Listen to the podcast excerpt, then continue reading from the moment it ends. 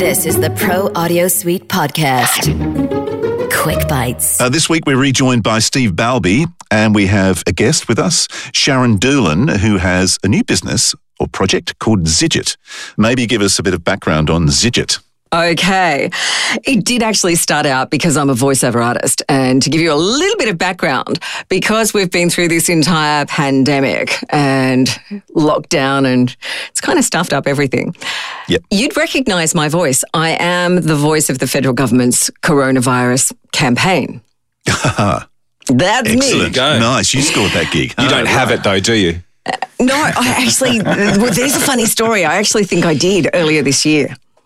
Oh. Yes, we digress. Uh, back back over Christmas, uh, my partner and I were on the Diamond Princess. Oh, you're joking. No. For anyone that doesn't know, the Diamond Princess was basically a plague ridden love boat. Yes, it Yeah. was. It was a petri dish. Pa- we were on patients the. without symptoms, right? Fair cruise. yes. So yes, it- I, I do think I had it um, back in, in January, but not nice. D- do not recommend you get it. However, yes, I was the voice for the federal government's campaign, so. Everyone heard me, just no one knows who I am. Now, as far as Zijit is concerned, this is something that I've been picking up, putting down, picking up, and putting down for a number of years, kind of waiting for technology to catch up with my brain. And it started out as something for the voiceover community, but now I took half a step back and it's just like, oh, this is actually applicable for the entire creative industries. So going back to the, the coronavirus ads, now you know who I am. That's great. But who are the other mm-hmm. people that were involved in that ad? Who's the copywriter? Who's the audio engineer? Who is the animator?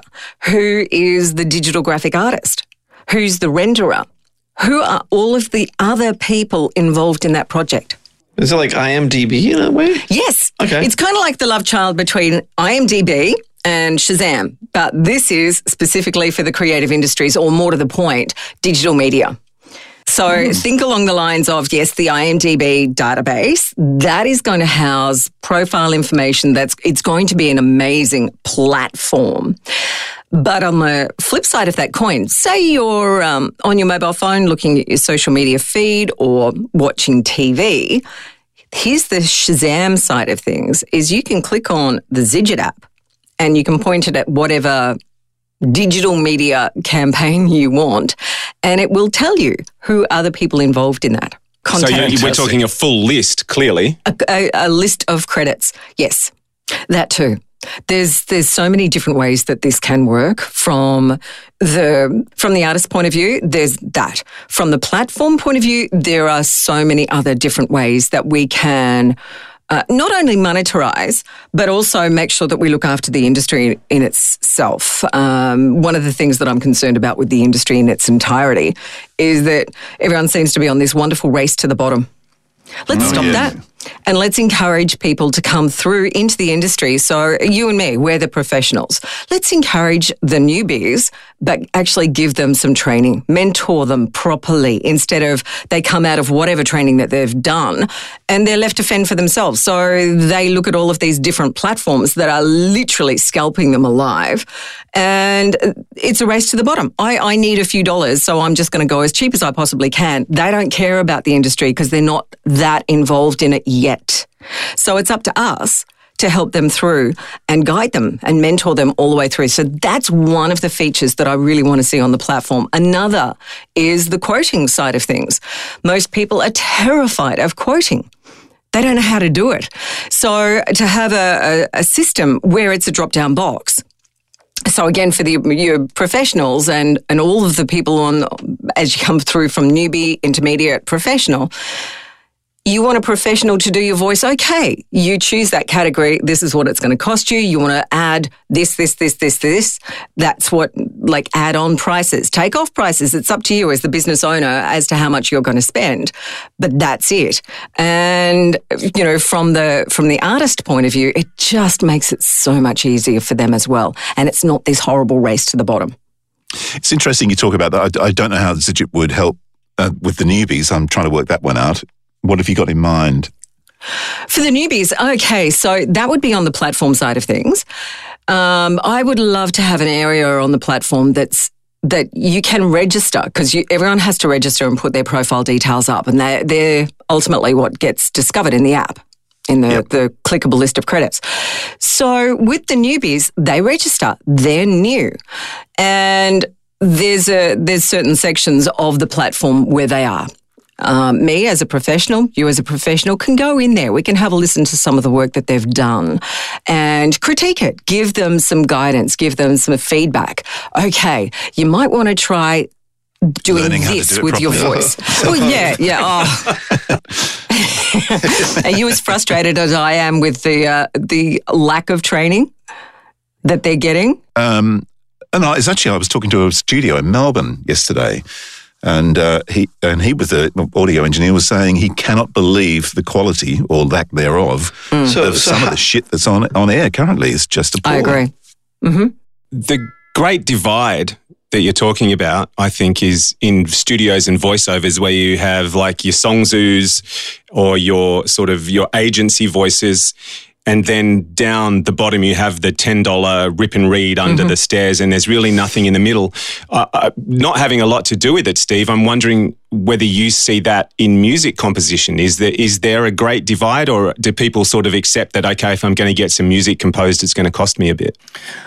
I think it. Uh, it de- I think it depends on, uh, you know, on your business. Uh, but you know, everybody's a producer, and everybody's, um, you know, everybody's got a rig at home. So, you know, there's there's that same uh, problem in in the in the music scene. I mean, even even artists. You know, um, I'm into I'm into Acme sounding records, but there's just bad sounding records as well, and people.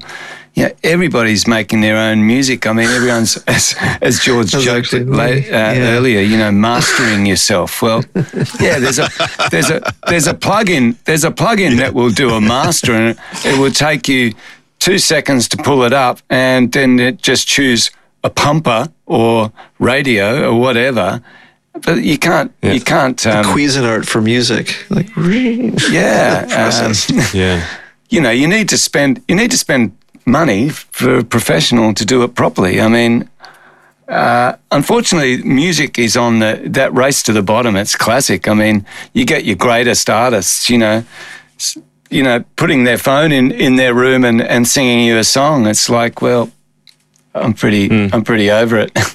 Do you see a value in Zijit for musicians? Yeah, I think it's fantastic. I mean, I've done a lot of, um, you know, TV as well, and um, you know, it's sort of like uh, you, you spend your time, you know, trying to make this piece of mu- music work in, you know, fifty nine point whatever seconds it is, and and and you get paid for it, and that's great. And generally, I mean, I, I'm I'm not a newbie, so I generally get paid well. But you know, sometimes it- it's it would be great to have my catalogue sort of like, um, oh, he did that one, he did that one, he did that one. I did the Fox Music Yeah. uh, cricket theme. yeah. How, how does the catalog get on Zijit? How does it get um, populated as far as, you know, even like who mastered this, who produced that? How is that? Um, like, like what's the technology like? The way I'd like to see it go is at point of work. So uh, with me, when I get a script and I record it, I will up, put it up into the, the platform to have my information embedded with it. Then I'll pass it on to, to Robbo to do the, the audio engineering. And when he's working on it and finally, you know, finalized his own part of the job, he will then do exactly the same. So it at stage of work, we each put ourselves in. So that way you end up with a provenance of the industry. But um, Steve, there's there's been a number of um, audio engineers that I've spoken to in regards to to Zijit as well, and one of the things that they were super duper interested in uh, that works with you is if if you've been hired to write a specific piece of music for an ad, as an example, at the moment, that's it. You know, your, the recognition for you goes out the door as soon as you send that off to to be used. There's nothing that identifies you as as the composer, the writer, the people, you know, the person who put that together. Whereas with Zijit, it would be, and the producers have said for them, that's one of the things that they really would like to be built into this as a platform. It's like, you know, okay, I'm the audio engineer, but can I put in that I've used these sound effects from this library or I've used uh, this particular music and this is where I've got it from? Can that be a feature? And I said, well, sure, of course it could be a feature. Um, because from a, a production point of view, that was one of the things that um, that they were interested in. It's like, oh, you know, watching TV, watching an ad, and sort of going, "Wow, that was really cool. Who did that?" Yeah. Mm. Does someone, in a sense, own that record? And so, like, who verifies?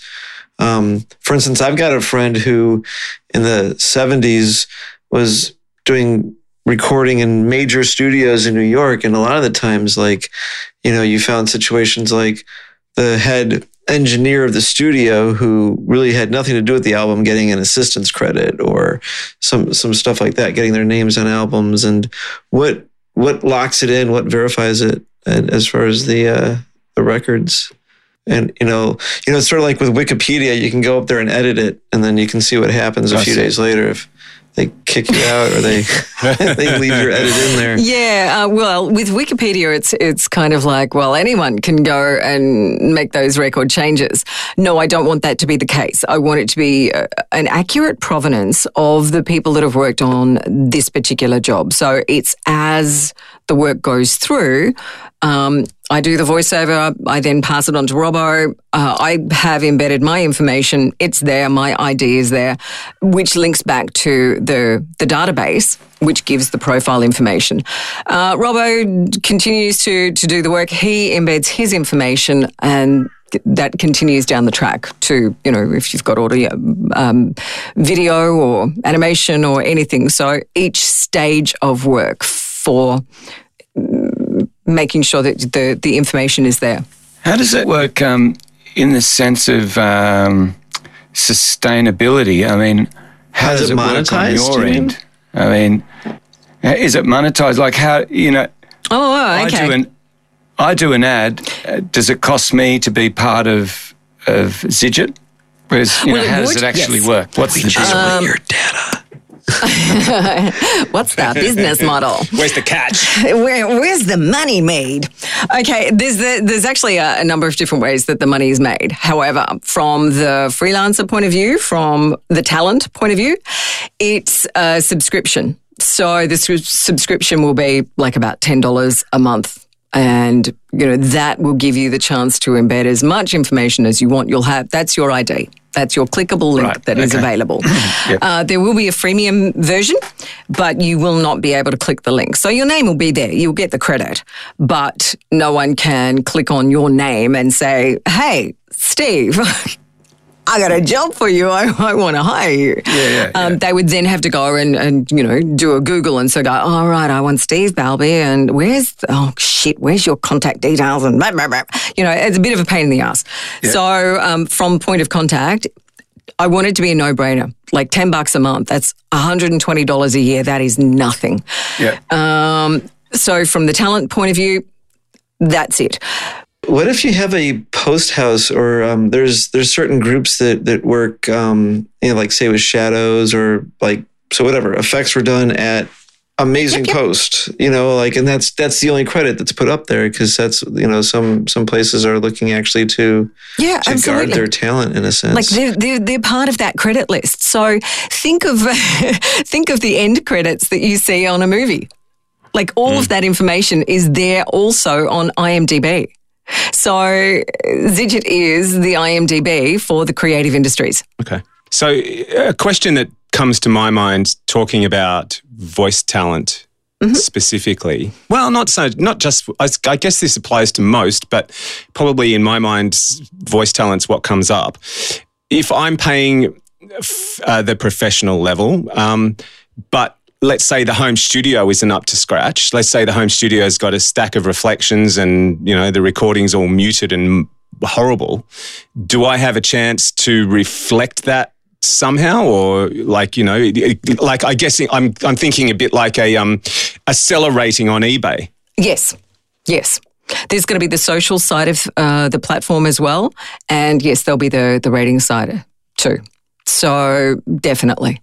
I think that that is important. And I couldn't imagine any professional ever wanting to put audio out that wasn't of a standard that's above what is expected. You'd be surprised what's out there. Yeah. Yeah. Oh, oh I, I think because yeah, I think that's that's a good thing then because I think um, you know you want to whistle the the good from the bad, and well, I mean, it also I suppose gives you know someone who doesn't get such a good rating the opportunity to fix it and realize that okay, maybe I'm not quite up on par. Maybe I do need to do some work. I reckon uh, when any profile um, should have uh, just a sample of your raw sound of your booth if you're working from home. Yes. So people can hear exactly what they're going to get. If you and I work on the same project, and then later uh, I'm doing the color on it or something, and, and then I upload it and say, it, like, does the system have a way of merging the projects together? Yeah. Yeah. Great. It will. And you're in beta now, is that right? Uh, we're we're in proof of concept, and uh, we've we've had a few MVPs built that haven't quite worked the way that I want them to. So, as I mentioned earlier. We're in uh, serious talks with a bunch of people who want to come on board as co-founder, tech co-founders. So they have a slice of the pie, and which is good. High risk, high return. Well, we look forward to seeing what happens with it. Thank you. Watch out for Zijit. This show was mixed by Voodoo Radio Imaging. Edit by Andrew Peters using Rode microphones and Source Connect Now. Tech support from George the Tech Whittam and supported by Harlan Hogan's VoiceOverEssentials.com, the home of the Portabooth Pro.